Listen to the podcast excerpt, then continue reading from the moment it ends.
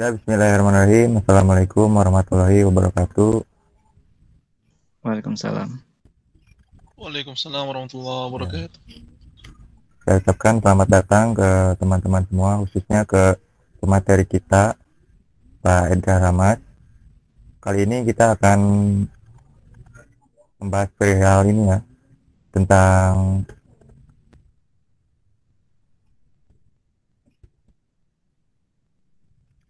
sejarah kemerdekaan Indonesia yang tidak diketahui banyak orang ya.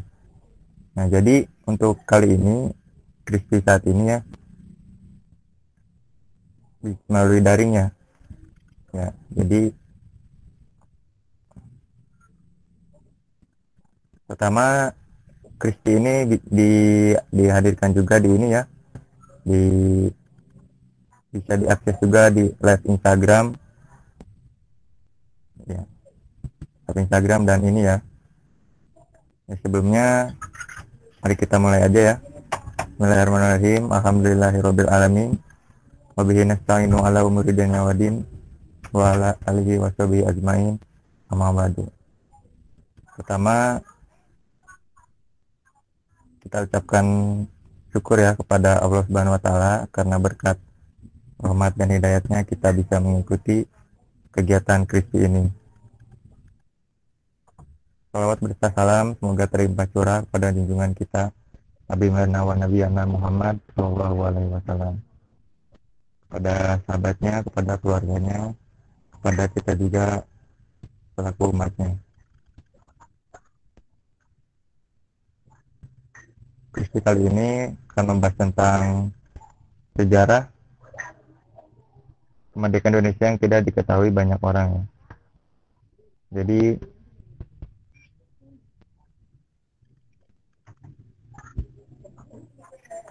Kristi ini juga bisa disaksikan di lewat IG dan YouTube ya. Nah, bagi peserta yang ingin join ke Google Meet nanti bisa ada mengikuti alamat yang ada di deskripsi atau di layar bawah ini nanti ada kotak teks di layar isinya link Google Meet ya.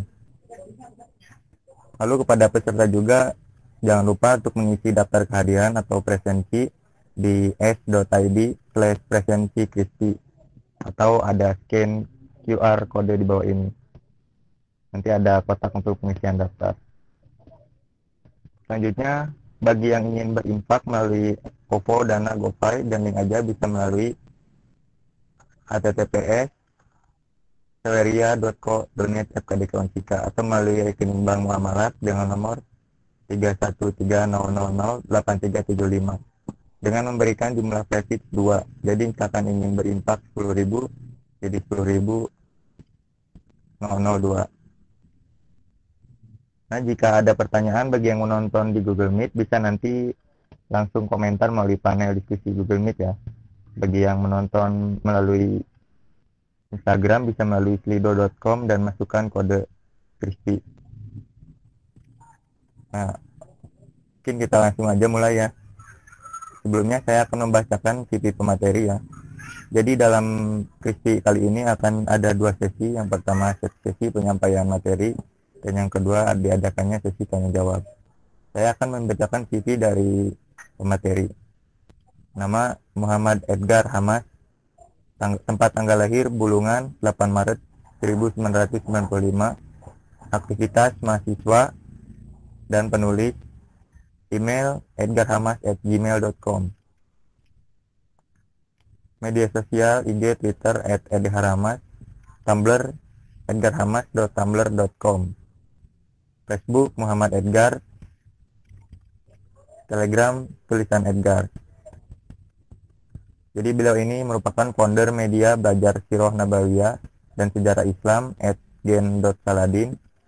Moto hidup kun badia zaman yang artinya jadilah keajaiban zaman. Tokoh teladan Rasulullah Muawiyah bin Abi Sofyan dan Amr bin As. Karyanya untuk kalian yang rindu perubahan tahun 2015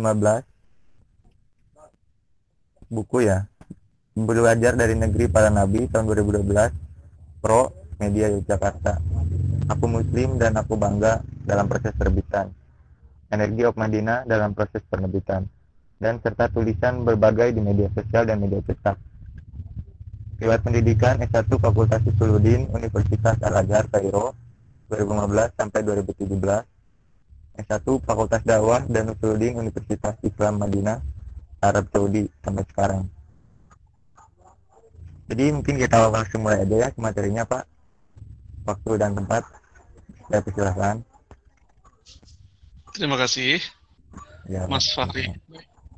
Perkenalkan semuanya. Bismillahirrahmanirrahim. Assalamualaikum warahmatullahi wabarakatuh. Waalaikumsalam. Waalaikumsalam. Alhamdulillahirrahmanirrahim. Allahumma salli ala Muhammad wa ala alihi wa ashabihi wa man ittaba'a hudahu bi ihsanin ila yaumiddin. Qala Allah Ta'ala fi kitabihil karim ba'da a'udzu billahi minasy syaithanir rajim. قال هذا رحمة من ربي فإذا جاء وعد ربي جعله دكاء وكان وعد ربي حقا Kita semuanya bersyukur rekan semuanya kepada Allah Subhanahu wa taala bahwa pada 75 tahun Indonesia ini kita masih diberikan kenikmatan untuk bisa melihat negeri kita merdeka. Sudah 75 tahun kita hidup sebagai sebuah bangsa merdeka tahun 45 dan hari ini kita sudah mencapai usia yang masih muda. Untuk ukuran negara, usia Indonesia 75 tahun masihlah usia yang relatif sangat muda. Umat itu punya umur, orang punya umur, negara punya umur. Walikulli ummatin ajal. Fa'idha ja'a ajaluha la yastaqbiluna la yastakhiruna sa'atan wa la kalau sudah ada jatah umurnya, kalau memang harus runtuh, ya akan runtuh. Kalau akan bertahan, ya akan bertahan. Jadi Indonesia itu akan itu sudah berumur 75 tahun dan mudah-mudahan umurnya panjang. Ya. Sekarang ini sudah 3 per 4 perjalanan kita menuju satu abad Indonesia emas. Nanti kira-kira tahun 2045 bentuk Indonesia itu akan seperti apa?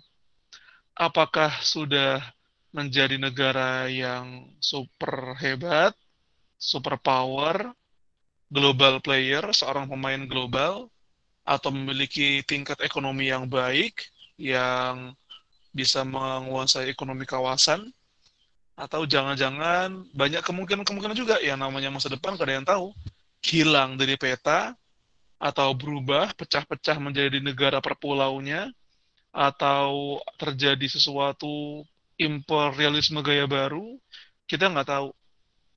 Karena kita nggak tahu masa depan, jadi kita tuh antara harap dan cemas. Kita berharap, kalau kita melihat realitas sekarang ini Indonesia lekat dengan banyak problematika, maka harap-harap kita adalah kita mengharapkan masa depan Indonesia akan uh, lekat dengan yang namanya kemajuan, kebaikan, kemakmuran, kesejahteraan, keadilan. Kalau cemas, ya cemas bukan sesuatu yang uh, berlebihan juga. Cemas itu bisa dan cemas itu bisa terjadi. Sebagaimana kita khawatir tentang masa depan kita, ya kita juga perlu juga masa uh, apa ya cemas, khawatir tentang bagaimana keadaan bangsa kita. Kelak akan jadi apa di Indonesia ini? Kelak akan bagaimana Indonesia itu tergantung dari bagaimana cara kita mengisi kemerdekaan itu.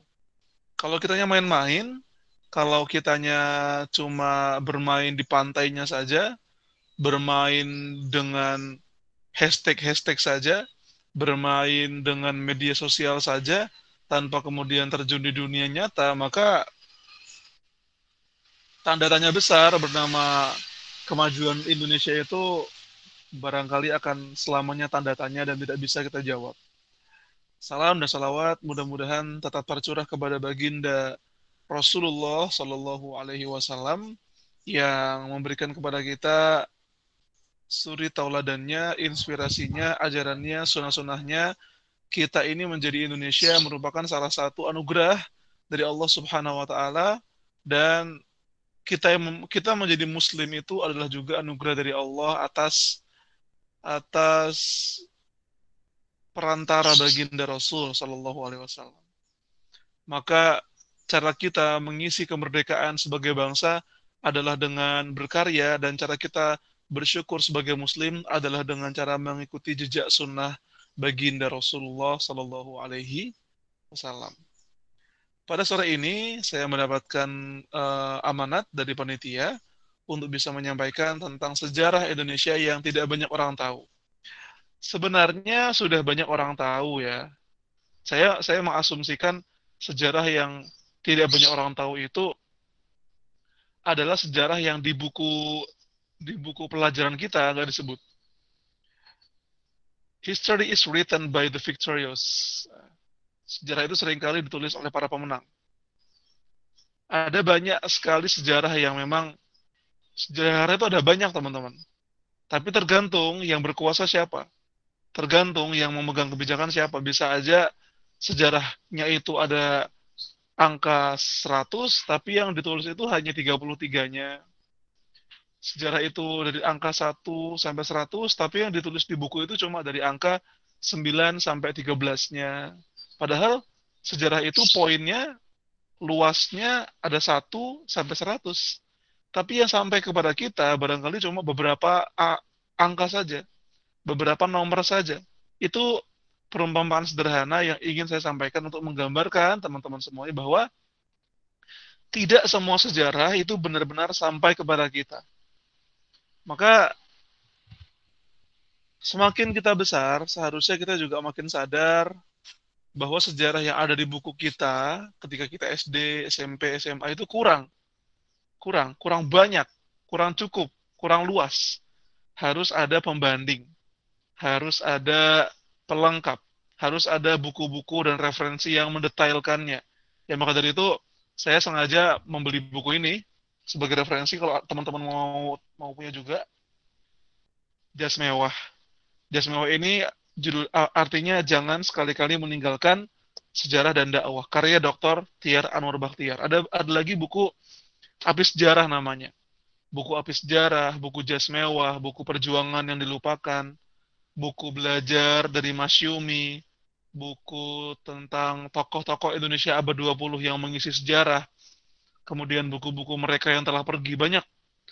Semakin kita membaca buku, semakin kita membaca referensi yang lebih luas, kita akan tahu bahwa ternyata sejarah yang ada di buku pelajaran kita itu belum lengkap. Ya karena kita pelajari hanya untuk ujian. Karena kita pelajari cuma beberapa semester saja. Jadi nggak cukup. Sejarah itu luas banget. Luas. Menurut perspektif siapa, itu bab lain lagi. Menurut perspektif muslim, bagaimana? Menurut perspektif orang nasionalis, bagaimana? Menurut perspektif orang komunis, bagaimana? Menurut perspektif barat, gimana? Menurut perspektif orang uh, yang terdolimi, bagaimana?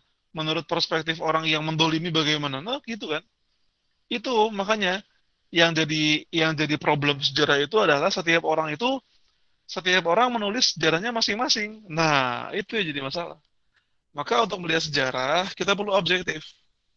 Kita perlu objektif dan mencari fakta yang benar. Fakta yang paling konkret. Maka dari itu, dalam penyampaian, insya Allah saya akan, saya sudah menyampaikan kepada Mas Arif atau siapa ya tadi ya? Mas Arif kalau tidak salah,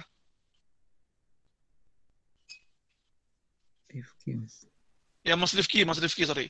Kepada Mas Rifki uh, tentang presentasi yang bisa kita sama-sama baca untuk memudahkan visual kita tentang materi sejarah yang tidak banyak sampai kepada kita. Baik, kepada panitia saya persilahkan. Ya, bentar Mas. Ya.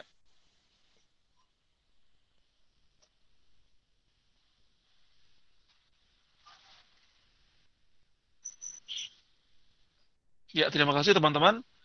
Bisa mengikuti apa namanya presentasinya Mas. Di sini namanya Shizuril. Oke. Okay?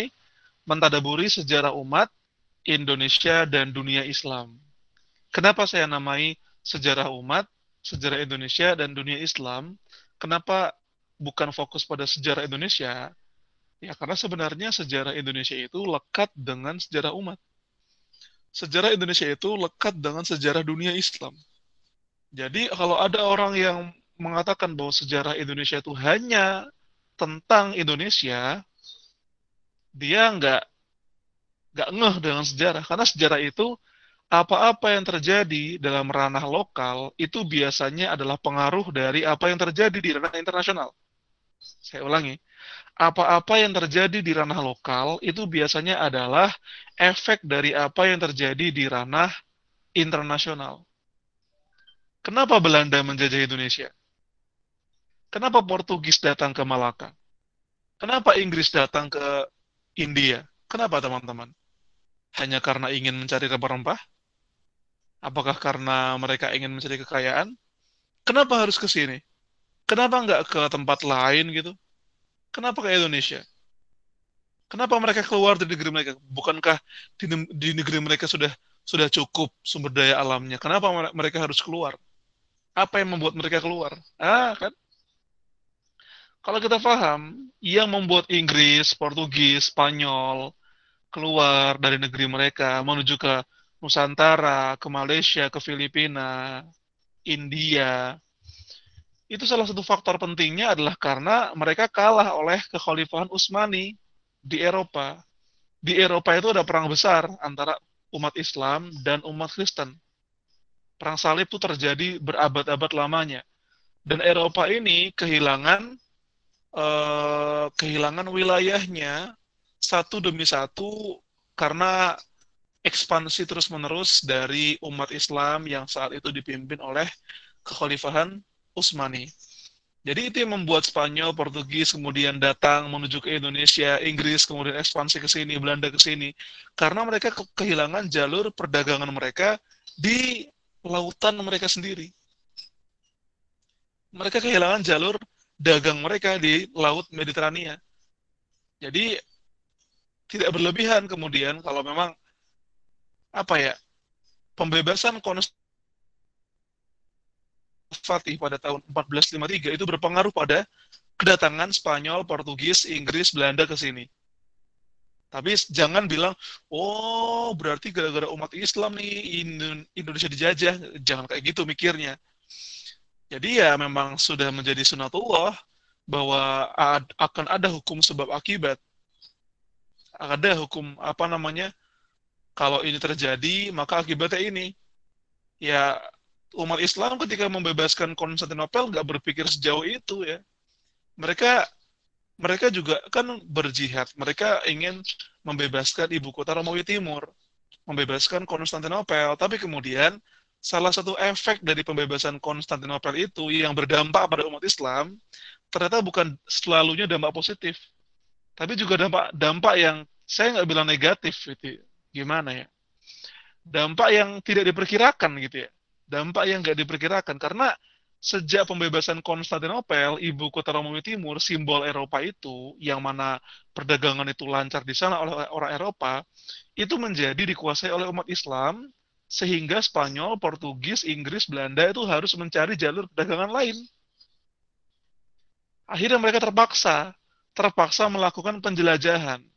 Nah, ketemulah Nusantara, ketemulah Filipina, ketemulah uh, India, ketemulah Afrika kemudian.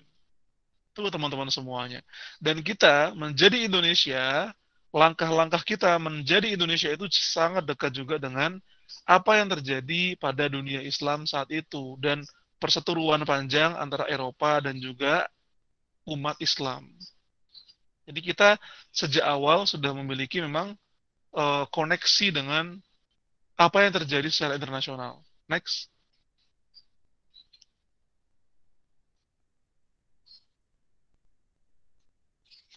Nah, jawabannya teman-teman semua begini.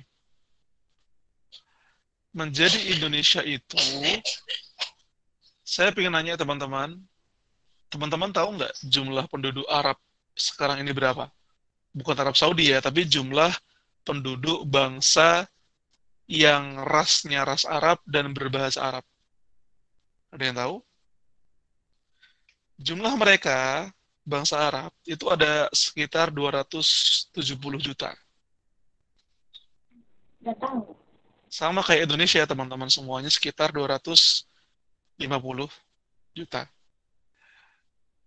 Bedanya adalah Bangsa Arab itu dengan jumlah yang sama, mereka malah berpecah belah menjadi belasan negara sekarang.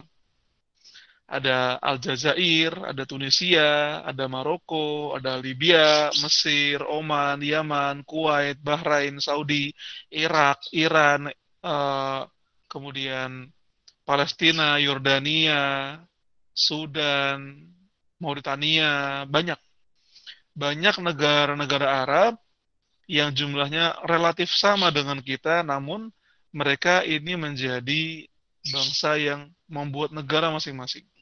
Mesir dengan Mesir, Suriah dengan Suriah, Yordan dengan Yordan. Tapi bayangkan, di tahun 75 tahun yang lalu, 75 tahun yang lalu, ketika belum ada HP, ketika belum ada WhatsApp, ketika belum ada Facebook, ketika bahkan belum ada komputer, belum ada HP, orang-orang dari Sabang sampai Merauke yang berjumlah 90 juta menyebar ke mana-mana, dari timur sampai barat Nusantara, itu memutuskan untuk bersatu menjadi negara bangsa bernama Indonesia. Makanya kata salah seorang uh, pemerhati sejarah internasional, bangsa Indonesia ketika memutuskan menjadi Indonesia itu adalah ide yang melampaui zamannya. Ketika negara-negara lain ini berdiri negara sebagai negara bangsa karena kesamaan bahasa, karena kesamaan suku, Indonesia ini istimewa sejak awal karena kita menjadi bangsa, kita menjadi sebuah negara yang memiliki ratusan suku, yang memiliki ratusan bahasa yang tersebar di 18.000 pulau, namun kita mampu untuk meleburkan identitas-identitas lokal kita menuju ke sebuah identitas lebih besar bernama sebuah negara Indonesia. Maka izinkan saya bertanya teman-teman semuanya, apa apa sesuatu apa kekuatan yang mampu mengubah bangsa Sumatera, mengubah suku-suku di Sumatera kok mau berkumpul dan bersatu dengan suku-suku yang ada di Jawa? Apa yang membuat orang-orang di Makassar ini mau untuk menyatukan dirinya dengan orang-orang yang ada di Kalimantan? Apa yang membuat orang-orang Minang yang sangat agamis mampu dan mau bersatu dengan orang-orang Nusa Tenggara yang banyak Kristen ya. Apa yang membuat orang-orang timur Indonesia yang notabene adalah orang-orang yang tegas mau bersatu dengan orang-orang yang ada di Jawa yang notabene terkenal lembut. Apa kekuatan yang bisa menyatukan mereka semuanya? Kalau saya bilang karena kita senasib, sama-sama terjajah. Itu bukan alasan yang kuat, teman-teman. Karena kita sama-sama melawan penjajah yang sama. Ya, India dan Pakistan sama-sama melawan penjajah yang sama, tapi pecah jadi dua, negara. Suriah, Lebanon, Palestina, Irak melawan penjajah yang sama, tapi pecah jadi beberapa negara. Ini Indonesia melawan penjajah yang sama. Tapi itu bukan alasan yang kuat alasan terkuat yang membuat Indonesia menjadi Indonesia, yang membuat orang Kalimantan mau menyatu dengan orang Sulawesi, yang membuat orang Sunda mau menyatu dengan orang Kalimantan, yang membuat orang-orang Dayak mau bersatu dengan orang-orang yang ada di Jawa adalah salah satunya yang terpenting adalah ukhuwah Islamiyah. Ukhuwah Islamiyah. Bahasa salam, Assalamualaikum, Assalamualaikum orang Aceh sama kayak Assalamualaikum orang Jawa. Sholat maghrib di Makassar sama-sama tiga rakaat seperti sholat maghrib di Palembang. Ya, Sholawat yang ada di Kutai itu sama dengan sholawat yang ada di Bima. Ya kan? Kiblat tempat kiblat tujuan sholat orang Karawang itu sama dengan kiblat tujuan sholat orang-orang Pontianak. Jadi Islam itu adalah ruh yang mampu membuat bangsa kita bersatu. Bahasanya beda kita. Tapi Islam membuat kita menyatu menjadi Indonesia. Maka tidak berlebihan kalau kita berkata bahwa sejarah Islam di Indonesia adalah sejarah Indonesia itu sendiri. Ya, coba kita perhatikan dan kita bersihkan pikiran kita. Yang memperjuangkan bangsa Indonesia, yang membuat yang membuat orang-orang ini mau melawan penjajah itu apa? Selain karena arahan ulama, kalau bukan karena semangat jihad, kalau bukan karena ajakan untuk berjuang di jalan Allah, dengan gema takbirnya, dengan gema Allahu Akbarnya, apalagi coba yang bisa membuat kita bisa bersatu gitu. Kalau bukan karena takbir kalau bukan karena arahan ulama kalau bukan karena Al-Quran kalau bukan karena jihad. Umat Islam pada hakikatnya menjadi perekat yang menyambungkan pulau-pulau itu menjadi Indonesia. Itu teman-teman semuanya. Next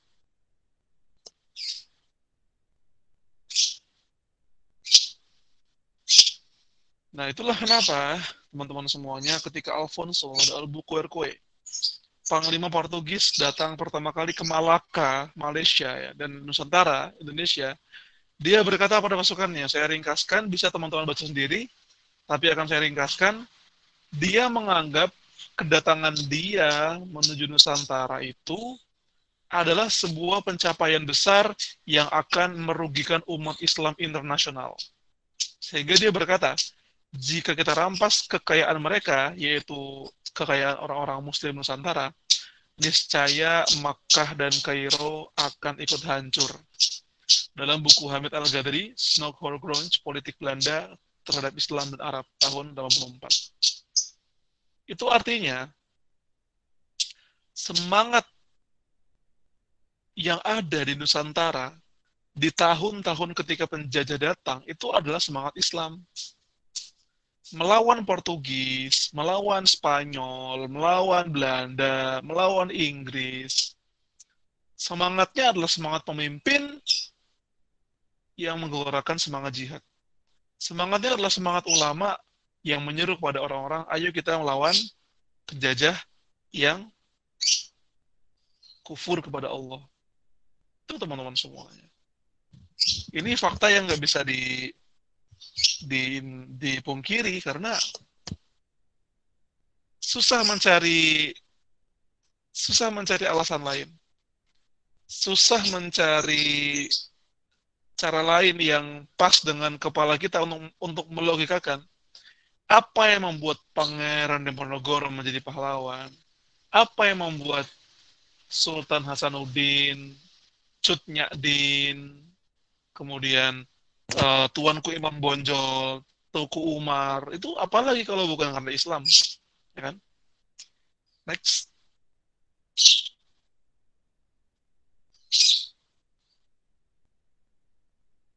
Dan rekan-rekan semuanya, uh, ya bisa dilanjut.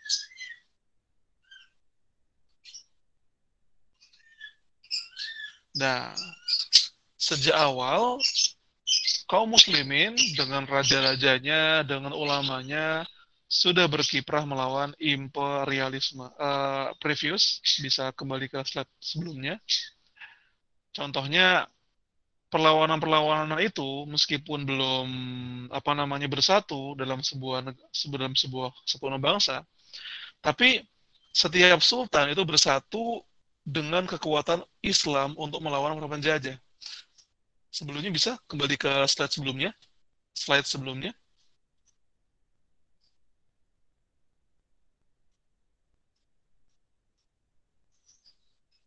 Bisa kembali ke slide sebelumnya? Slide sebelumnya? Sebelumnya bukan next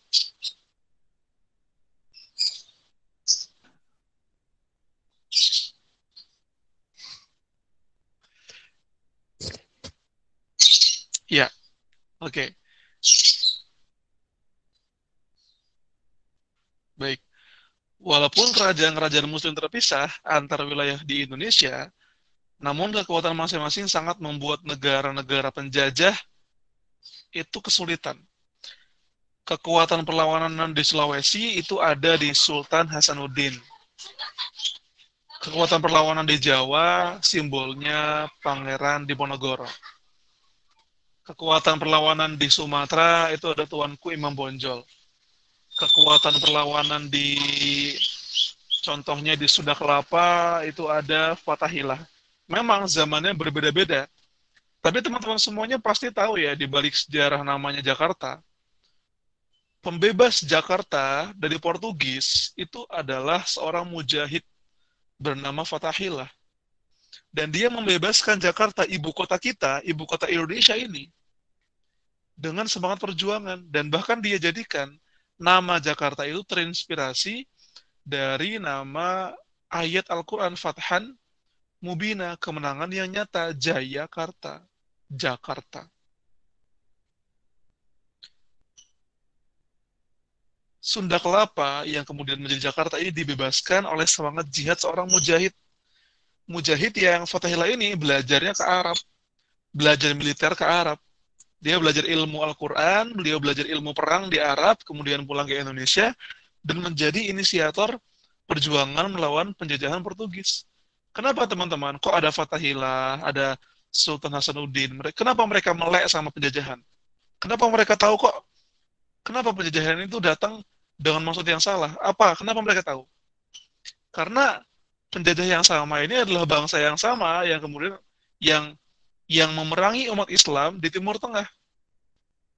Spanyol, Portugis, itu adalah kerajaan-kerajaan yang menghabiskan umat Islam di Spanyol. Kerajaan Inggris itu adalah kerajaan yang menja yang yang sering kali menyerang saudara-saudara muslim kita di Inggris, di Afrika. Kerajaan eh, yang ada di Jerman, yang ada di Hungaria, Austria, itu yang melawan Kesultanan Utsmaniyah di Turki. Jadi karena memang sudah menjadi wawasan umum ketika sultan-sultan ini mendapat kabar kedatangan orang-orang Portugis, Spanyol, mereka sadar bahwa itu mereka datang tuh bukan cuma untuk berdagang. Mereka datang ke Nusantara itu tuh punya tujuan yang lebih lebih idealis dari itu, dari sekadar berdagang yaitu meruntuhkan api Muhammad. Bagaimana caranya Indonesia ini tidak menjadi benua muslim, tidak menjadi negeri yang tersebar dakwahnya. Karena mereka takut. Di Eropa mereka sudah kalah. Di Eropa mereka sudah kalah. Eropa Tengah di masa-masa ketika Portugis datang, umat Islam itu sudah azan di Hungaria umat Islam sudah azan di pelabuhan-pelabuhan Perancis. Maka mereka kemudian takut ini kalau Islam dibiarkan menyebar ke seluruh dunia, kita nggak punya tempat lagi nih. Makanya mereka balas dendamnya nggak sama Utsmani, balas dendamnya sama kita. Dan subhanallah, ternyata makanya semangat Sultan Hasanuddin di Makassar berhasil menyaingi kekuatan laut Portugis di Laut Jawa. Yang mana teman-teman semuanya fakta uniknya, kekuatan laut Portugis itu didapatkan dari belajarnya mereka kepada kaum muslimin. Jadi teknologi perkapalannya Portugis, teknologi perkapalannya orang Spanyol itu adalah pengembangan dari teknologi perkapalannya kaum muslimin yang dulunya menguasai Spanyol. Begitu teman semuanya. Next.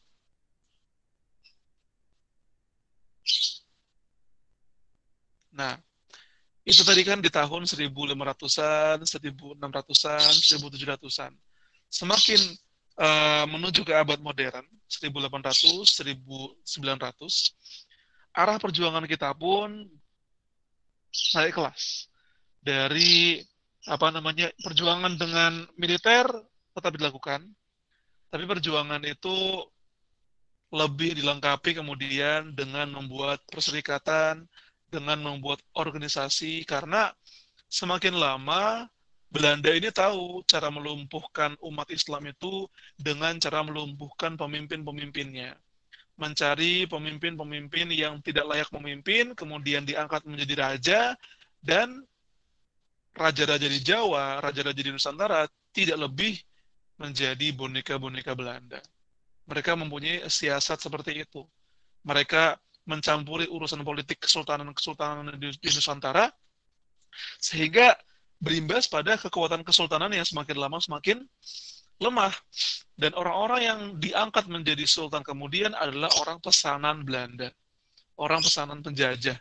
Sehingga raja-raja ini tidak lebih, tidak bukan adalah boneka-boneka Belanda. Hal ini membuat umat kemudian apakah tetap berjuang atau tidur? Umat tetap berjuang.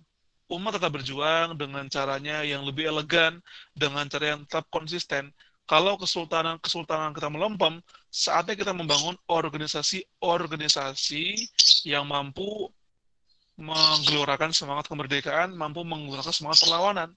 Maka, perintis kebangkitan nasional itu adalah umat Islam, teman-teman semuanya.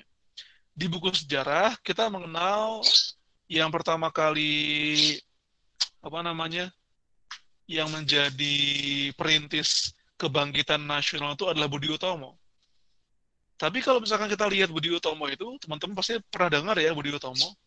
Budi Utomo itu tuh apa ya?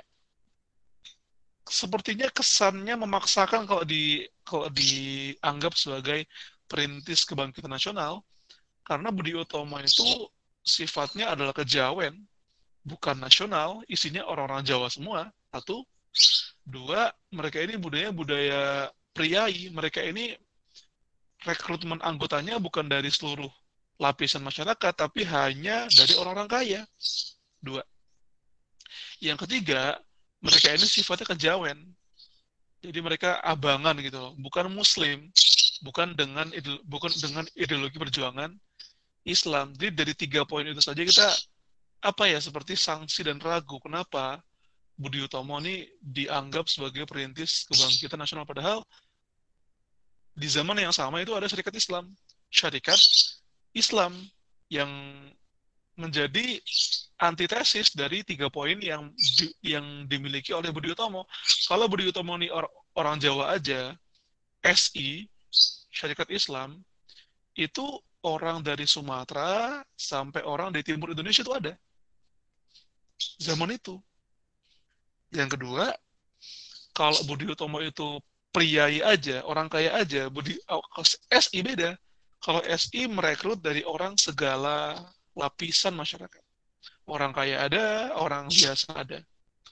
Yang ketiga, spirit perjuangan SI, ya namanya juga syarikat Islam, maka perjuangannya bernafaskan Islam. Dan syarikat Islam, teman-teman semuanya, jumlah kadernya banyak sekali.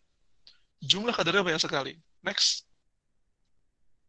Di tahun 1800 akhir, Bayangkan, tahun 1800 akhir, belum ada WhatsApp, belum ada broadcast, belum ada apa namanya Zoom, tapi syarikat Islam berhasil mengumpulkan 1,3 juta kader yang melaksanakan konferensi di kota masing-masing dalam satu waktu.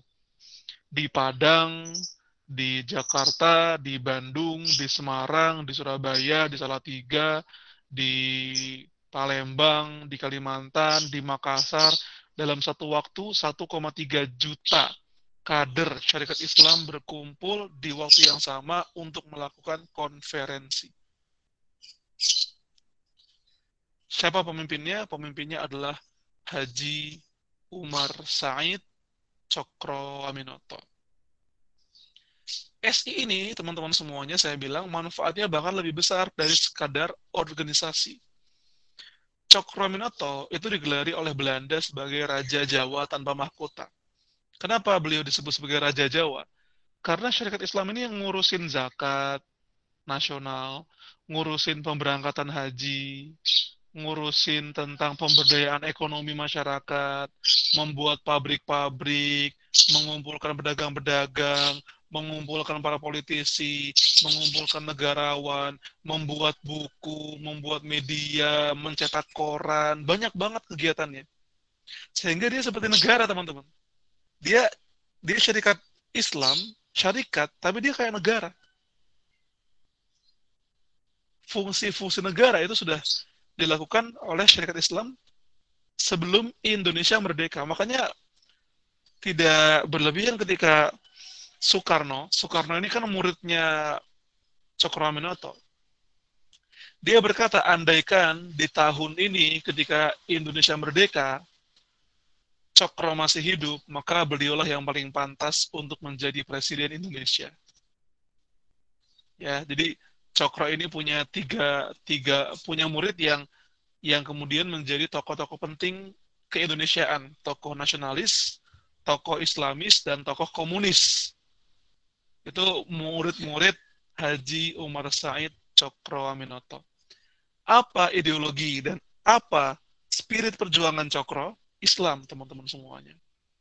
Dalam trilogi nasihatnya, Cokro tidak pernah lelah mengingatkan kepada pengikutnya untuk menjadi manusia merdeka, manusia utuh, untuk menjadi manusia yang selalu lebih baik. Beliau mengatakan, semurni-murni tauhid, setinggi-tinggi ilmu, dan sepintar-pintar siasat.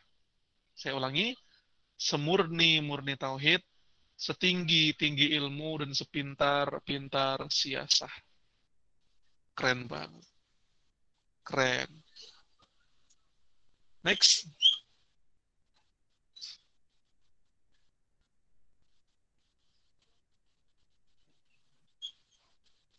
Nah, seperti saya bilang, ketika menuju kemerdekaan, itu pejuang-pejuang kita terbagi menjadi nasionalis, Islamis, komunis, memang.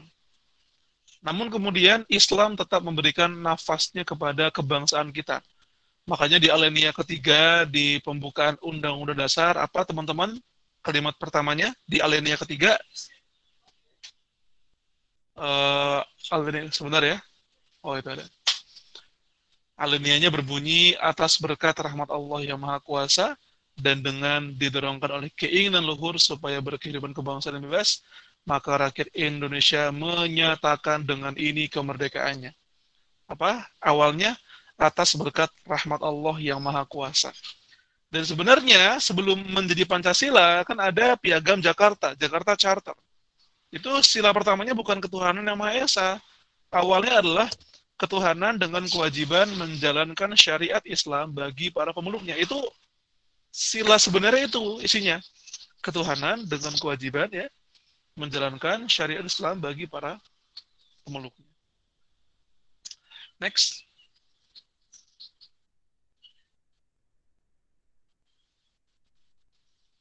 Nah, peran Muhammadiyah dan NU. Saya ingin nanya teman-teman. Muhammadiyah, NU sama Indonesia duluan lahir Indonesia atau duluan lahir Muhammadiyah NU? Muhammadiyah NU, Muhammadiyah Pak. NU, Ustaz. Ya. Muhammadiyah ada yang tahu lahir tahun berapa? Ada orang Muhammadiyah sini?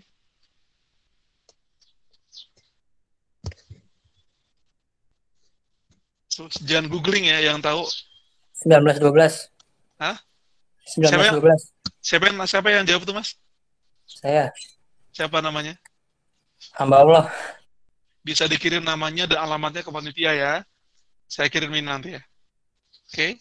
Terima kasih. Terima kasih, terima kasih. Oke. Tadi yang jawab NU, siapa tadi? Ada yang ngetik? Terima kasih. Siapa tadi? Alivio Fadila, apakah orang yang sama atau beda? Beda, Mas. Siap. Dikirim namanya ke panitia dan alamatnya nanti akan saya kirim buku saya ya untuk apa belajar dari negeri para nabi. Terima kasih. Oke, nanti panitia Mas siapa sih yang saya Mas Rifki minta tolong dua orang dua orang tadi diakomodir namanya siapa alamatnya di mana dikirim ke saya akan saya kirim eh, bukunya ke alamat masing-masing Siap, siap, Ustaz. ya oke Muhammadiyah ini berdiri tahun 1912 ya NU berdiri tahun 1926 lebih tua dari Indonesia dan siapa lagi kalau bukan umat Islam ini? Ini umat Islam, teman-teman semuanya. Muhammadiyah fokus dengan amal usahanya, dengan sekolah, dengan panti asuhan, dengan apa namanya sistem pendidikan, dengan perdagangan. Pokoknya banyak banget sih amal usaha Muhammadiyah. Dan NU fokus pada pendidikan ulama. Nah, Muhammadiyah dan NU ini bahkan sebelum negeri kita menjadi Indonesia telah berkiprah untuk mencerdaskan kehidupan bangsa. Mencerdaskan kehidupan bangsa. Maka tokoh-tokoh nasional kita itu diisi oleh yang nggak jauh-jauh dari tokoh Muhammadiyah dan NU. Presiden pertama kita, siapa namanya? Insinyur Soekarno. Itu guru di sekolah Muhammadiyah. Beliau mendapatkan nama harumnya menjadi pendidik, beliau itu guru, guru di sekolah Muhammadiyah. Jenderal TNI pertama kita, Jenderal Sudirman, beliau beliau itu adalah guru sekolah Muhammadiyah, teman-teman semuanya. Kemudian Kiai Haji Wahid Hashim yang sangat menentukan di piagam apa pembuatan uh, panitia 9 merumuskan Pancasila, merumuskan apa namanya Jakarta Charter. Beliau adalah putra dari Kiai Haji Hashim Ash'ari yang mengumandangkan resolusi jihad untuk menghadapi agresi Belanda. Siapa lagi kalau bukan Hadratus Syekh Hashim Ash'ari yang siapa lagi ya? Wis, pokoknya banyak. Banyak banget tokoh-tokoh Muhammadiyah dan NU yang menghiasi jagat kepemimpinan nasional dari dulu sampai sekarang. Dan mereka ini adalah representasi umat Islam yang ada di Indonesia. Maka kalau ada kalau ada anak bangsa yang dengan ketusnya bilang Indonesia ini dididikan dengan asas yang murni, bukan karena agama, bukan karena Islam, bukan karena ulama. Wah, nggak baca sejarah kayaknya itu. Beneran dah, aneh emang, aneh. Aneh orang kayak orang kayak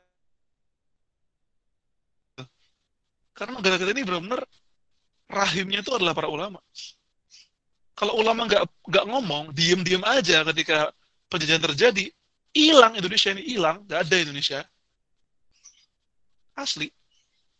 Kalau Hashim Ash'ari, beliau, Hadratus Syekh, Hashim Ash'ari, nggak mengeluarkan resolusi jihad, ya barangkali di hari ketika Inggris, Nica, dan kemudian apa namanya Belanda datang ke Nusantara, habislah Surabaya, habislah Jakarta, habislah Indonesia. Tapi kemudian fakta hebatnya Inggris ketika melawan Nazi, Hitler nggak pernah kehilangan satu jenderalnya, ketika Inggris datang ke Surabaya, Inggris kehilangan satu jenderalnya di tangan seorang santri. Jadi kalau boleh secara secara kesimpulan tersebut ya, Inggris nggak pernah kehilangan jenderal melawan Nazi, tapi Inggris kehilangan satu jenderal melawan santri. Apakah santri ini lebih hebat dibanding Nazi? Kekuatannya, gitu. kekuatannya bukan bukan apa namanya ideologinya. Tapi kekuatan santri mampu membuat Inggris ini hengkang dari Surabaya. Sesuatu yang nggak mampu dilakukan oleh Jerman. Subhanallah makanya. Kita bersyukur punya sejarah yang hebat teman-teman semuanya. Next. Secara singkat, akan saya rampungkan dengan peran dunia Islam dalam kemerdekaan Indonesia. Siapa yang pertama kali mengakui kemerdekaan Indonesia, teman-teman semua? Secara konstitusional Mesir, Pak, tapi secara bukan konstitusional Palestina. Ya. Duh, aneh, gak enak dibilang Pak tuh. Masih, eh, Ustadz, malah masih muda juga. Ustadz juga sebenarnya nggak usah juga. Ya bang aja atau mas aja lah. Kalau pakai ya, mas. kayak gue tuh ya. jadi kalau secara konstitusional tuh Mesir paling utama lewat presidennya Gamal Abdel Nasser. Tapi kalau secara omongan yaitu melalui Palestina gitu kepada Soekarno gitu. Betul. Pada bangsa iya, iya. Indonesia iya. gitu pak. Betul. Ya betul. Mesir itu mengakui kemerdekaan Indonesia tahun 47 tapi Palestina itu mendesak Mesir sejak tahun 44. Ngeri banget emang. Indonesia belum merdeka, Palestina sejak tahun 44 sudah mendesak Mesir untuk mengakui Indonesia. Next.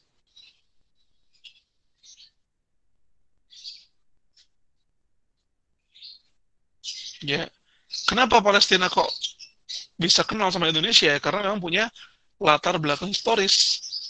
Nusantara itu memang sudah dikenal sejak dulu oleh negara-negara Timur Tengah. Aceh pernah bekerja sama dengan Utsmaniyah. Ketika apa namanya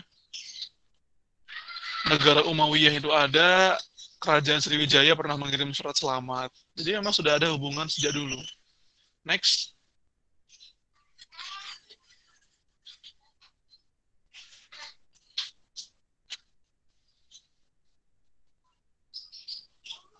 Ya. Palestina lewat Mufti Amin Husaini ya, kalau kita tahunya Mesir ya, sebenarnya Palestina dulu. Meskipun saat itu Palestina sedang dalam keadaan terjajah, teman-teman. Terjajah. Tapi sejak tahun 44, Mufti Amin Husaini mendesak Mesir untuk mengakui de facto kedaulatan Indonesia. Next.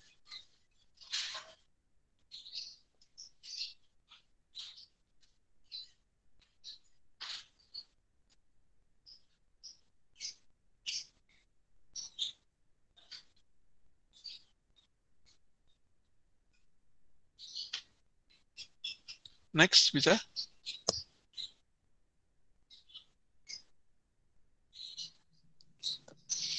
Iya, ya ini ya.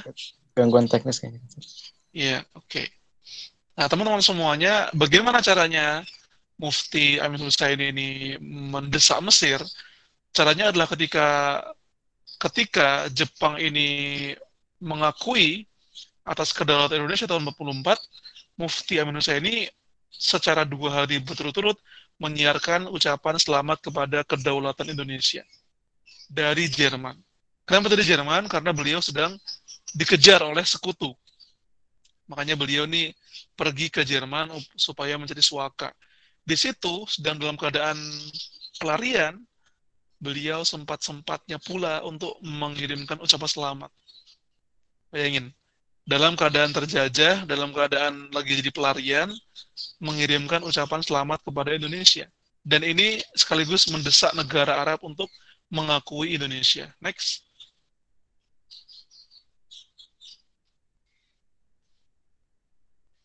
Nah, akhirnya desakan Palestina menginspirasi negara lain. Mesir, Irak, Yaman, Saudi, dan pada 18 November tahun 46, semua negara Liga Arab dianjurkan untuk mengakui Indonesia sebagai negara yang berdaulat. Uh, tampak di kanan itu adalah lambang Liga Arab, lambang persatuan negara-negara Arab.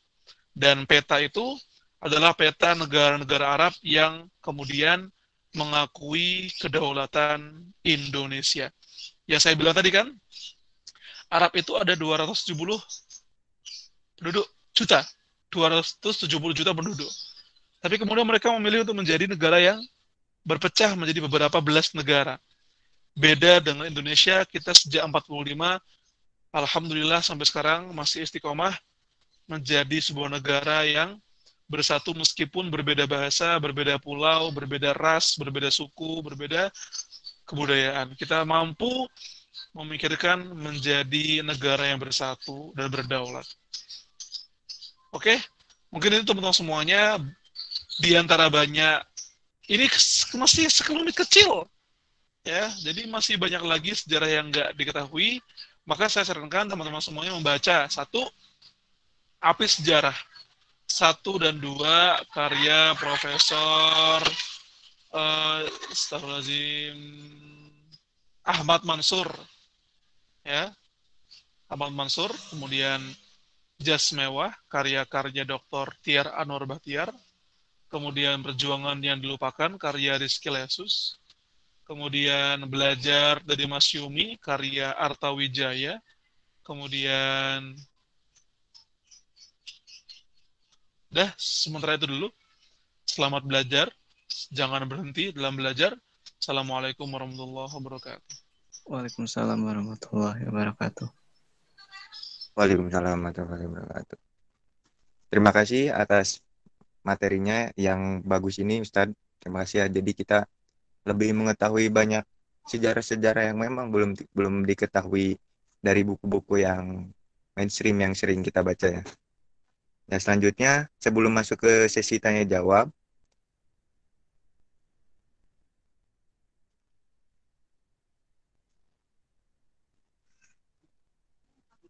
ya jadi kalau misalkan belum ada yang mengisi absen bisa diisi absennya di di di kolom yang ada tadi ya. Bisa diisi absennya dulu. Nah masih kalau misalkan yang ada di YouTube bisa masuk di slido.com nanti setelah ini akan diadakan sesi tanya jawab ya. Mungkin dipersiapkan dulu pertanyaan-pertanyaannya. Nah selanjutnya bagi yang ingin berinfak melalui OVO Dana dan GoPay dan link aja bisa melalui saweria.co slash donate slash fkdk atau melalui rekening bank muamalat dengan nomor 3130008375 dengan memberikan jumlah prefix 2. Jadi misal ingin berinfak 10.000 jadi 10.002. Nah, jika ada pertanyaan mungkin saya persilahkan ya bagi ada yang jika ada yang bertanya. Nah, sambil menunggu mungkin saya ingin bertanya Ustadz perihal materi salah satu kemerdekaan ini ya. Jadi kan negara kita ya udah hampir 75 tahunnya merdeka. Nah, upaya agar mewujudkan peran kita sebagai umat Islam, khususnya sebagai mahasiswa ya, untuk mewujudkan Indonesia yang negara yang baldatun, toyibatun, warubun, gofur itu bagaimana Ustaz perannya gitu kita sebagai generasi milenial generasi Z gitu. Mohon sama mohon. ya mungkin itu ya pertanyaan saya Ustaz ya saya akan mencoba menjawab pertanyaan dengan tiga poin. Poin pertama adalah untuk menciptakan masa depan kita harus mengambil energi dari masa lalu. Kenapa? Karena kalau kita ini ingin membangun masa depan, tapi tanpa tahu tentang bagaimana masa lalu kita, kita jadi nggak punya bayangan. Karena founder-founder kita punya impian, Indonesia mau dibuat kayak gimana. Ahmad Dahlan, Hasim Ash'ari, Cokro Minoto itu punya bayangan. Bagaimana kemudian negara yang hebat. Membayangkan bagaimana membayangkan negara negara makmur yang hidup yang terbentang dari timur sampai barat Indonesia. Nah, kita perlu belajar dari mereka-mereka untuk me mendapatkan spirit dan energinya guna menciptakan masa depan. Jadi belajar dari sejarah itu penting. Yang kedua, mengenali potensi kita masing-masing. Tidak bisa kita berjuang dengan dengan main-main. Berjuang itu harus nggak bisa setiap orang tuh harus masuk ke semua lini ya. Jadi orang itu harus tahu potensi dirinya untuk kemudian bisa berjuang dengan apa yang dia punya. Kalau memang dia sana bisnismen, itu adalah cara dia untuk mengembangkan ekonomi Indonesia dan juga memberdayakan UMKM di Indonesia. Kalau dia seorang guru, maka tugas dia adalah bagaimana caranya membangun generasi baru yang melek dengan sejarah, yang selamat dari segala ideologi-ideologi menyimpang. Kalau dia seorang uh, vlogger, maka dia membuat konten-konten yang mampu mengantarkan anak-anak yang melihatnya, remaja-remaja yang menontonnya, mendapatkan inspirasi yang besar untuk mengubah Indonesia. Apa pun potensinya, nggak mesti harus ngomong di mimbar, nggak mesti harus jadi politisi. Politik itu bagian saja dari perjuangan membangun Indonesia hebat, yang maju. Satu bagian saja, jadi bagiannya ada banyak kita ini kayak orkestra. Ada yang main biola, ada yang main piano, ada yang seruling, ada yang main harpa, ada yang cuma megang ciki-ciki-ciknya. Semuanya ber, bermanfaat untuk menciptakan harmoni musik yang indah. Seperti itu, ya, yang kedua. Yang ketiga adalah suksesi. Jangan hanya sukses sendiri. Ya, kita hanya mampu menciptakan Indonesia kalau kita mau untuk mengesampingkan perbedaan-perbedaan di antara kita. Kita mau berjamaah, kita mau berorganisasi, kita mau bersama-sama. Kalau kita masih fokus pada perbedaan di antara kita, maka kita akan selalu kontraproduktif. Jangankan memikirkan bagaimana cara membangun Indonesia yang hebat, yang maju, yang keren, yang berkah. Untuk bisa apa ya kita hanya akan fokus pada saya gak suka sama dia karena dia begini, saya gak suka sama kelompok ini karena dia begini. Kalau perbedaan-perbedaannya masih perbedaan yang simple, kenapa harus dibuat lebar perbedaannya? Itu yang itu yang menjadi pelambat kemajuan kita. Kita ini memikirkan masalah-masalah yang receh, membahas masalah-masalah yang receh. Membahas tentang apa namanya? Kunut itu boleh atau tidak, harus apa enggak, sementara banyak tetangga kita yang miskin, yang tidak bisa makan. Kita membahas tentang uh, cadar itu syariat Islam atau bukan, wajib atau enggak, sementara banyak tetangga kita yang kehilangan pekerjaan. Jadi kontra, sangat kontra produktif ya. Satu, belajar dari sejarah. Dua, kenal di potensi. Yang ketiga, bersama-sama minimalisir perbedaan. Perbedaan pasti ada perbedaan pasti ada, tapi jangan menjadi uh, alasan untuk berpecah belah. Begitu. Baik, terima kasih atas jawabannya, Mas Edgar. Selanjutnya ada pertanyaannya dari Kang Panji ya. Dari Kang dulu ya. Assalamualaikum, izin bertanya, di buku arti sejarah kalau tidak salah menyebutkan mengenai nama asli nama asli dari Kapiten Patimura karena cenderung berbau Islam sehingga dalam literatur resmi dikenal sebagai nama sekarang. Bagaimana tanggapan Mas Edgar? Ya. Kapten Patimura, Kapitan Patimura, saya kurang tahu, saya saya saya belajar sejarah bukan untuk terlalu fokus pada detail-detailnya kenapa saya kenapa saya rekom, rekomendasikan teman-teman api sejarah? Ya saya kasih sebuah notes catatan. Api sejarah itu salah satu uh, apa ya buku yang bagus untuk dijadikan gerbang belajar. Tapi sepenuh-penuhnya api sejarah bukanlah semuanya referensi yang bisa diterima. Karena api sejarah juga banyak yang masih berupa hipotesis masih berupa apa namanya perkiraan-perkiraan begitu. Jadi cocok, bagus buat apa namanya mendapatkan wawasan baru, tapi jangan terlalu dijadikan patokan juga, ya. Perlu ada bacaan pembanding-pembanding lainnya. Makanya dari itu ya, Sultan Abdul Hamid II itu pernah ngomong, aku tuh nggak takut kalau ada orang berilmu yang mengkritik aku, yang aku takutkan itu adalah orang yang udah mengatakan dirinya adalah ulama, adalah ilmuwan, tapi baru membaca beberapa buku. Itu aku tidak suka. Karena dia akan, ketika diingatkan pun, ketika dia jawab pun, mereka pasti akan ngeyel. Itu orang kalau baru baca beberapa buku, sudah mengklaim dirinya paling tahu. Itu. Jadi jangan jangan membatasi diri membaca satu buku, kemudian mengira, wih aku sudah tahu banyak hal. Enggak gitu, teman-teman semua. Ya, Allah alam bisawab. Baik, terima kasih atas jawabannya Ustaz. Selanjutnya ada pertanyaan lagi dari Soliha Jahra. Ini bertanya Ustadz, sudah sangat jelas akan penerapan syariat Islam saat zaman perjuangan.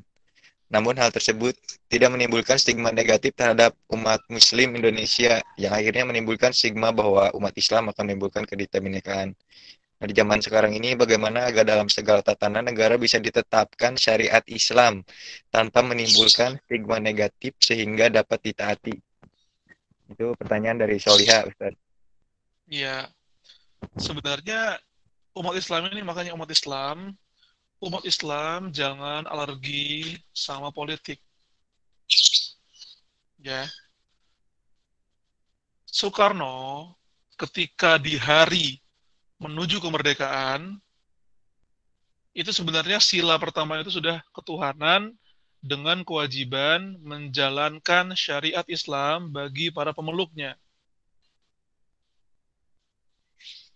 Tapi kemudian ada utusan, entah dari siapa, entah sampai sekarang pun nggak tahu saya. Yang datang nggak setuju dengan itu, kemudian akhirnya me- mengganti eh, sila pertama menjadi ketuhanan yang Maha Esa. Para pemimpin umat Islam seperti Dr. Wahid Hashim, Ki Bagus Hadikusumo, Kahar Muzakir, para ulama-ulama sakit hati. Kenapa kok diganti? Ini udah udah kesepakatan bersama, kenapa diganti? Soekarno bilang, baik bapak-bapak yang kami muliakan, please, mohon. Ini kita sebentar lagi mau mau merdeka ini. Hendaknya kita mengalah dulu lah yang kaum muslimin, mengalah dulu. Nanti akan kita buat sidang konstituante, sidang selanjutnya setelah kemerdekaan untuk menentukan dasar negara. Barulah setelah itu silahkan Anda umat Islam penuhilah parlemen, penuhilah kursi-kursi eh, dewan untuk mengumumkan dan memperjuangkan syariat Islam. Nah, umat Islam menjelang kemerdekaan itu mengalah. Mengalah. Dan mereka dapat harapan. Sebab ada kemerdekaan bisa memperjuangkan Islam sebagai dasar negara. Tapi apa yang terjadi? Soekarno membubarkan konstituante. Soekarno membubarkan parlemen. Jadi memang umat Islam itu banyak sakit hati ya. Dalam menuju kemerdekaan, umat Islam itu banyak kemerdekaan dan banyak dikhianati. Umat Islam paling banyak perjuangannya, tapi paling banyak pengorbanan juga. Paling banyak ngalahnya kalau saya bilang. Banyak banget ngalahnya. Itu umat Islam. Maka kalau kita mau memperjuangkan aturan Islam agar dia bisa diterima oleh masyarakat, ya makanya umat Islam jangan alergi politik. Kalau memang pemilu disuruh milih partai Islam, ya pilihlah partai, partai Islam. Lah Ustadz, ngapain pilih partai Islam? Ujung-ujungnya korupsi. Stigma negatif itu memang selalu ada, tapi kita ini hidup cuma sekali, jangan mikir negatif-negatif mulu gitu ya. Politik itu satu jalan utama, satu jalan utama untuk kemudian memperjuangkan apa yang ingin kita perjuangkan. Maka umat muslim jangan alergi dengan politik. Karena itu jalan yang sekarang, sekarang paling realistis. Ya, ada beberapa yang ingin memimpikan khilafah, tapi itu kan mimpi yang jauh gitu ya, jauh sekali. Masih jauh itu khilafah. Kita perlu hidup di alam kita. Kita perlu hidup di zaman kita. Dan perjuangan yang realistis adalah dengan berpartisipasi untuk memenangkan umat Islam dan memasukkan orang-orang yang benar di parlemen. Ini salahnya umat. Umat memilih orang di parlemen, memilih orang yang paling banyak membayar mereka. Bukan yang diyakini ideologi dan dasar pemikiran mereka. Maka umat Islam sangat perlu diedukasi tentang bagaimana cara memilih anggota dewan. Karena itu bukan masalah sepele, teman-teman. Bukan sepele. Mereka menentukan hajat hidup kita, orang yang berkumpul di parlemen itu menentukan. Kan Allah yang menentukan. Ya iya, ya Allah yang menentukan. Tapi ikhtiar kita sekarang, maksudnya menentukan hajat itu adalah yang merumuskan undang-undang, yang membuat kebijakan-kebijakan negara, itu mereka. Kalau yang ngisi negara itu adalah orang-orang yang nggak benar tuh, baru saya dapat kabar dari umi saya. Sekarang TK, di TK, mainan anak cewek sama mainan anak cowok nggak boleh dibedakan. Padahal untuk menumbuhkan maskulinitas laki-laki itu juga perlu dikasih mainan truk. Laki-laki dikasih truk, dikasih robot-robotan, dikasih mainan pistol-pistolan, perempuan dikasih boneka, dikasih masak-masakan. itu untuk membangun karakter laki-laki untuk menjadi laki-laki, perempuan menjadi perempuan. Sempat ada rencana apa namanya doa setiap pagi di sekolah akan dihapuskan. Jadi mengerikan kalau ada, kalau umat Islam nggak peduli politik, umat yang tidak peduli politik akan dikalahkan dan dipermainkan oleh orang yang tidak peduli pada umat Islam. Ting itu. Wallahu alam bisawab.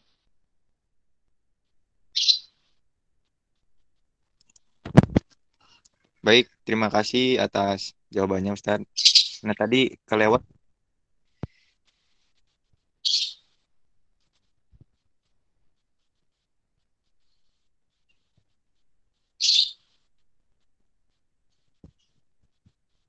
Gak terdengar mas suaranya.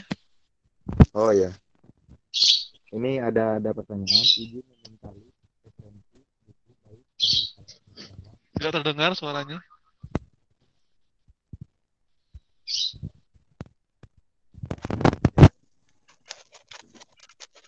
Mikrofonnya kali Kang Fahri. Oke. Ya, saya ulangi ya. Izin meminta list referensi buku baik dari para cendekiawan atau syekh mengenai tentang sejarah Islam. Terima kasih Ustaz. Itu pertanyaannya Ustaz. Eh, saya sebutkan nama penulis-penulisnya saja. Ya. Kalau dari Timur Tengah, pertama Dr. eh, Syekh Muhammad Al-Ghazali. Muhammad Al-Ghazali. Kedua, Syekh Ratib An-Nablusi. R-A-T-I-B. Ratib An-Nablusi. A-N N-A-B-L-U-S-I. Ratib An-Nablusi.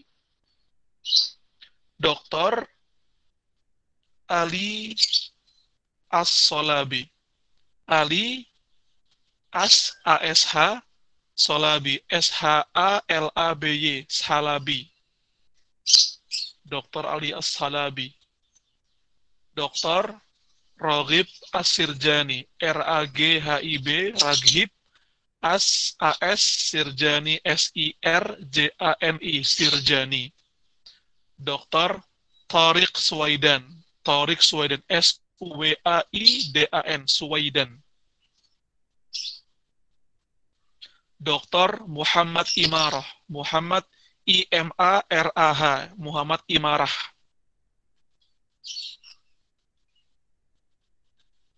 Itu penulis Timur Tengah. Kalau di Nusantara ada Ustadz Khalid Basalamah, ada Ustadz Asep Sobari, ada Ustadz Budi Ashari, ada Ustadz Salim Afillah, ada Ustadz hmm, Alwi Alatas, ada Ustadz Arta Wijaya, ada Ustadz Agung Waspodo, ada Ustadz ya Profesor Mansur, Surya Negara, banyak sudah itu. Tiar Anwar Bahtiar, Happy Andi Bastoni, kemudian Heri Nurdi, Anes Mata, Hidayat Nur Wahid, banyak ya. Ya, dicatat sudah. Wallahu a'lam bishawab. Terima kasih. Baik, terima kasih atas jawabannya Ustadz. Selanjutnya, mungkin ini dari suara baru dulu ya, dari Kang Danadan. Ingin bertanya lewat mic, silakan. Oke, baik. Sebelumnya, Assalamualaikum, Ustadz. Waalaikumsalam, Kang. Mangga, Kang Adan. Iya. Sehat? Sehat, Alhamdulillah sehat, Kang. Sehat, Mas. Sebelumnya, terima kasih banyak ini untuk materinya. Alhamdulillah jadi dapat pengetahuan baru lagi, wawasan baru. Nah, jadi saya izin bertanya ya. Mangga, mangga. Oke. Jadi sebelumnya tadi sedikit kan kata Ustadz ini kita nggak boleh buta akan politik ya.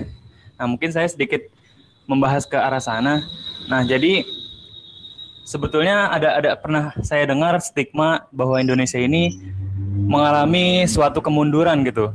SDM-nya dalam dalam dalam konteks apa ya kayak kayak keyakinannya. Misalkan gini seperti pada zaman-zaman awal kemerdekaan itu kita memiliki orang-orang yang sangat sangat rela hidup di dalam apa ya di dalam kesederhanaan gitu. Bahkan dari kata cukup kurang gitu ya. Hmm. seperti contohnya Pak Syafruddin gitu Menteri Keuangan era Bung Karno. Kemudian ada Muhammad Hatta gitu. Terus ada Muhammad Natsir. Terus ada kakek dari Gubernur DKI Jakarta sekarang Pak Anies Baswedan yaitu Abdurrahman Baswedan. Dan yang mungkin yang banyak dikenal yaitu Kiai Haji Agus Salim ya yang Aywa. ya yang beliau itu memang sangat luar biasa hafal be- beberapa bahasa gitu. Kemudian beliau juga guru dari sang proklamator kita Pak Soekarno. Nah jadi orang-orang yang tadi saya sebutkan itu rela hidup dalam kesederhanaan gitu untuk kelebih baikan negeri ini. Nah tetapi kalau bila disandingkan dengan orang-orang di zaman sekarang seperti para pemimpinnya mungkin jajaran-jajarannya itu banyak yang melakukan apa ya kayak melenceng gitu. Melenceng gitu. Misal kayak korupsi atau bertindak seolah-olah apa ya kayak nggak adil gitu. Nah mungkin kalau misalkan apa membahas ke korupsi itu ada yang bilang juga kalau misalkan dulu kan nggak punya uang gimana cara berkorupsinya gitu nah ada yang bilang seperti itu nah mungkin saya ingin ingin apa meminta pandangan dari Ustadz Edgar ya. Nah ini seperti ini gimana itu Pak Ustadz? Ma- masalah Iya, iya, kompleks, iya. apa, kompleks begitu. Saya agak ini bingung gitu menyikapinya. Iya, Nah demikian. oke. Mohon Kang Adan. Zaman dulu Indonesia juga sudah kaya. Zaman dulu tuh uang kas Indonesia luar biasa besar loh, bisa membuat Gelora Bung Karno, bisa membuat bandara di mana-mana, bisa membuat apa monumen nasional. Jadi sejak awal ketika Indonesia merdeka, kasnya itu diisi dari banyak sekali orang-orang kesultanan, termasuk yang nyumbang emas buat puncak Monas kan dari Aceh tuh. Bahkan pesawat-pesawat pertama Indonesia kan dari daerah semua tuh. Jadi sebenarnya untuk memikirkan kayak gitu tuh banyak sekali. Kas-kasnya banyak. Mau miskin gimana? Soekarno pada akhirnya kaya, kaya raya luar biasa juga gitu kan. Beliau memang awalnya nggak punya uang, tapi pada akhirnya beliau juga punya prestis yang luar biasa juga. Nah, para pendiri bangsa kita ini punya peluang yang besar sekali untuk menjadi kaya, punya peluang. Memang bukan korupsi tantangannya, tapi tantangannya adalah suap. Suap dari Belanda, suap dari Inggris, ya seperti itu. Dalam dalam perjanjian-perjanjian seperti Romroyen, Renville itu kan bapak-bapak bangsa kita tuh kan disuap oleh Belanda. Anda akui saja seperti ini, seperti ini, seperti, seperti yang kami inginkan, nanti akan saya kasih uang. Ya, zaman zaman dulu kayak gitu tantangan yang setiap tantangan tuh setiap zaman tantangannya beda-beda. Dan apa namanya mereka tuh bisa untuk kaya bisa sangat bisa. Bukan karena miskin nggak nggak relevan sih. Sejak dulu Indonesia sudah sudah punya kas yang banyak teman-teman semua. Sudah punya kas yang cukup besar. Bahkan ya fantastis juga sih. Kas kita tuh dari mana aja dari karena kesultanan kesultanan itu kan menghibahkan banyak dana menuju ke Indonesia. Maka dari itu ya ketika dibilang Agus Salim tidak bis tidak ah apa menjadi sederhana kalau karena nggak bisa korupsi aneh sih. Karena menteri-menteri lain juga tambah kaya setelah itu. Karena menteri-menteri lain se- selain Agus Salim, Muhammad Nasir, Syafruddin itu juga bertambah kaya setelah itu mereka memang sejak awal memang prinsip hidupnya memang sederhana, bukan karena nggak punya uang, bukan karena nggak ada celah buat mencari uang. Mereka bisa. Buktinya menteri-menteri lain juga kaya-kaya, ya kan? Begitu. Begitu Kang Adan.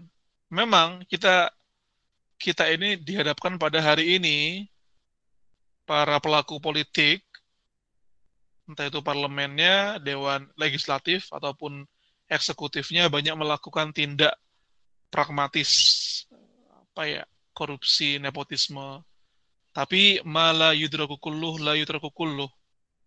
Kalau kita ini memandang seperti itu kemudian menyimpulkan tidak usah peduli politik maka saya ulangi kata-kata saya. Umat Islam yang tidak peduli politik akan dipermainkan oleh orang-orang yang berpolitik dan tidak peduli oleh umat Islam. Karena politik itu adalah seni mengatur kita ini dididik oleh sejarah Rasul untuk menjadi muslim yang siap memimpin dan siap dipimpin. Kita ini dipimpin, oke, okay, tapi kita jangan jangan juga dipimpin terus. Sementara yang memimpin orang nggak benar. Umat Islam juga perlu siap untuk memimpin. Ah nggak mau, kan nggak boleh, kan nggak boleh jadi jabatan. Ini bab lain, bukan masalah nggak boleh jadi jabatan. Ini masalah kepentingan umat yang harus dialokasikan dan harus disuarakan. Tuh. Meskipun keadaannya seperti ini, tapi jangan sampai jangan sampai kita menjadi apatis dalam memandang pentingnya politik. Dia merupakan satu rute utama menuju kesejahteraan bangsa kita. Kalau bukan kita yang mengisinya, untuk siapa lagi? Anak-anak koruptor yang juga korupsi. Ah, Naudzubillah min. Mungkin cukup sekian Mas ya, sudah sudah mulai maghrib di sini.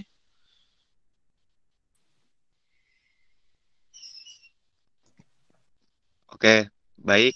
Terima kasih ya atas pertanyaan-pertanyaannya dari teman-teman semua dan jawaban dari Pak Ustadz Edgar.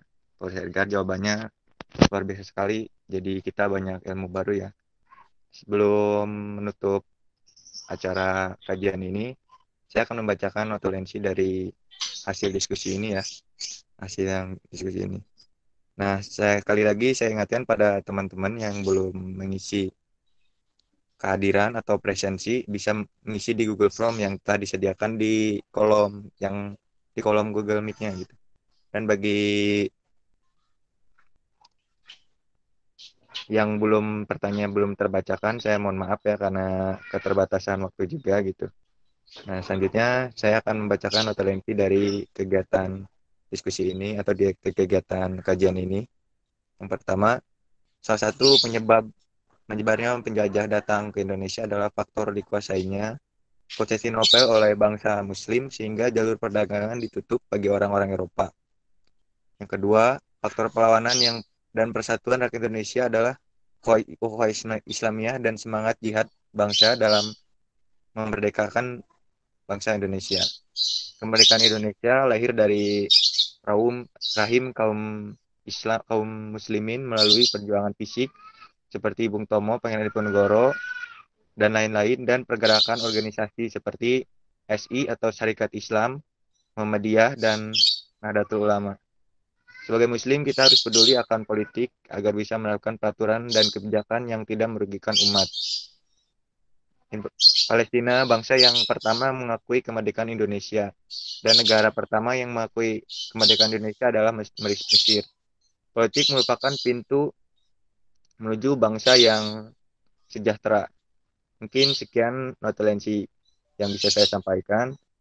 Terima kasih juga teman-teman semua atas kehadirannya, khususnya terima kasih kepada Ustadz Edgar Hamas akan pemberian materinya dan jawaban-jawabannya yang luar biasa ini yang memberikan ilmu baru bagi kita semua. Untuk menutup acara ini, mari kita membaca hamdalah bersama-sama. Alhamdulillah. Terima kasih atas perhatiannya. Mohon maaf, saya pribadi moderator jika ada salah kata dan salah ucap. Terima kasih. Wassalamualaikum warahmatullahi wabarakatuh. Waalaikumsalam. Waalaikumsalam warahmatullahi wabarakatuh. Ya, zakallah Ustaz. Sama-sama Mas. Pamit dulu ya. Assalamualaikum. Waalaikumsalam.